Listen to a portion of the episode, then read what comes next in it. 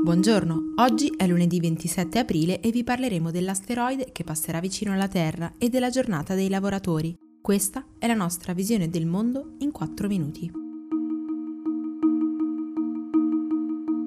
Si chiama OR2 ed è stato avvistato per la prima volta nel 1998, l'anno in cui sono iniziate le osservazioni di questi fenomeni da parte della NASA. È un asteroide con un diametro tra gli 1,8 e i 4,1 km che mercoledì passerà piuttosto vicino al pianeta Terra, anche se non abbastanza da rappresentare una minaccia. Per la precisione si stima che nel suo punto più prossimo a noi la rotta del corpo celeste sarà a una distanza di circa 6,3 milioni di chilometri, pochi quando si tratta di spazio, ma nemmeno pochissimi. Per metterlo in prospettiva, la Luna è molto più vicina, a 385.000 km di distanza dalla Terra. L'ultimo grosso impatto tra i frammenti di una meteora e il nostro pianeta si è verificato nel 2013 in Russia, nella città siberiana di Chelyabinsk. Allora, a causa della velocità e dell'angolazione prossima allo zero con cui ha intersecato l'atmosfera, il corpo celeste è esploso a un'altezza di circa 30 km dalla superficie terrestre, generando una grossa luce visibile anche a 100 km di distanza e migliaia di frammenti poi caduti al suolo.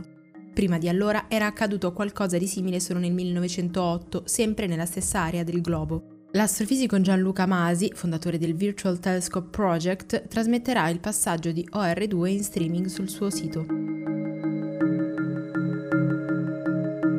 Il primo maggio è una data simbolo per la classe lavoratrice di tutto il mondo. In un momento in cui a causa della pandemia milioni di lavoratori italiani sono sospesi dalle loro attività e migliaia di imprese rischiano di non riaprire, riflettere sul futuro del lavoro è particolarmente importante. La priorità è garantire una fase 2 che assicuri dispositivi di sicurezza per tutti coloro che torneranno a breve alla loro occupazione, ma anche un adeguato sostegno economico a chi invece non potrà tornarci ancora a lungo o addirittura il lavoro lo ha già perso. Davanti a questa situazione le misure messe in campo dal governo non sono ancora sufficienti, soprattutto perché non considerano i cosiddetti lavoratori invisibili. I rider, che hanno continuato a lavorare anche durante il lockdown per pochi soldi e spesso senza protezioni, i lavoratori occasionali, abbandonati a se stessi senza tutele, così come migliaia di braccianti, spesso migranti non regolari, che in queste settimane sono rimasti fermi perché per lo Stato non esistono.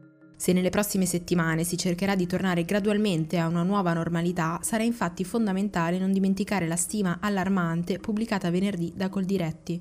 Questi due mesi di limitazioni per contenere la pandemia hanno creato più di un milione di nuovi poveri che hanno immediato bisogno di aiuto anche solo per comprare da mangiare.